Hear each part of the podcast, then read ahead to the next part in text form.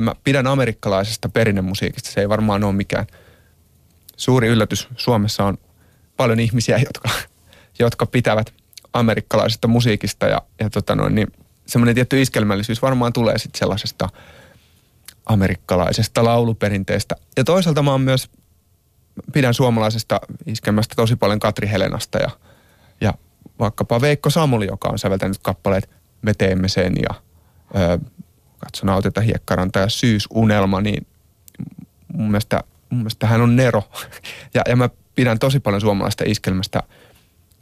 Ja ehkä se syy, miksi mä en ole aikaisemmin tehnyt ehkä näin iskelmällisen kuulosta musiikkia johtuu siitä, että iskelmän tekeminen on mun mielestä tosi vaikeaa.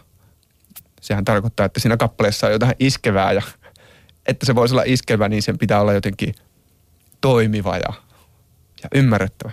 Kukapa mm. ei haluaisi tehdä kuin toimivan kuulosta laulua.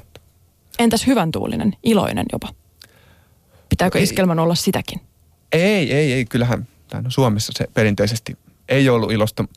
Mutta jos iskelmän tekeminen on vaikeaa, niin iloisen laulun tekeminen se vasta on vaikeaa, koska, koska tota, en tiedä mistä se johtuu, että surullisista asioista tai haikeudesta on aina kauheasti helpompi laulaa, laulaa kuin sellaisista iloisista tai nostattavista asioista.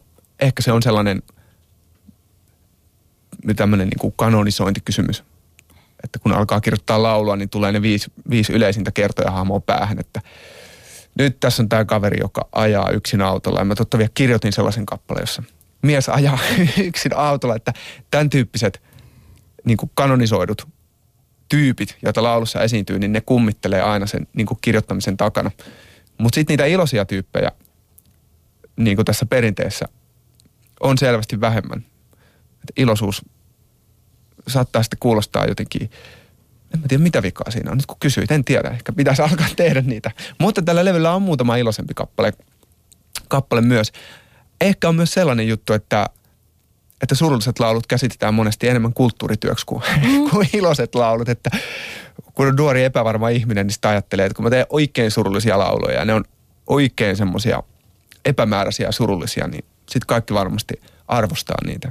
Niin. Kun sitten taas, jos, jos mä teen tollasen tota noin, niin iloisen ja yksinkertaisen kappaleen, niin tulee semmoinen olo, että vaikka se on mulle itselleni aivan yhtä tärkeä, niin sitten sitä miettii aina, että onko tämä nyt sitten vaan, onko tässä mitään hienoa, että mä teen tällaisen laulun.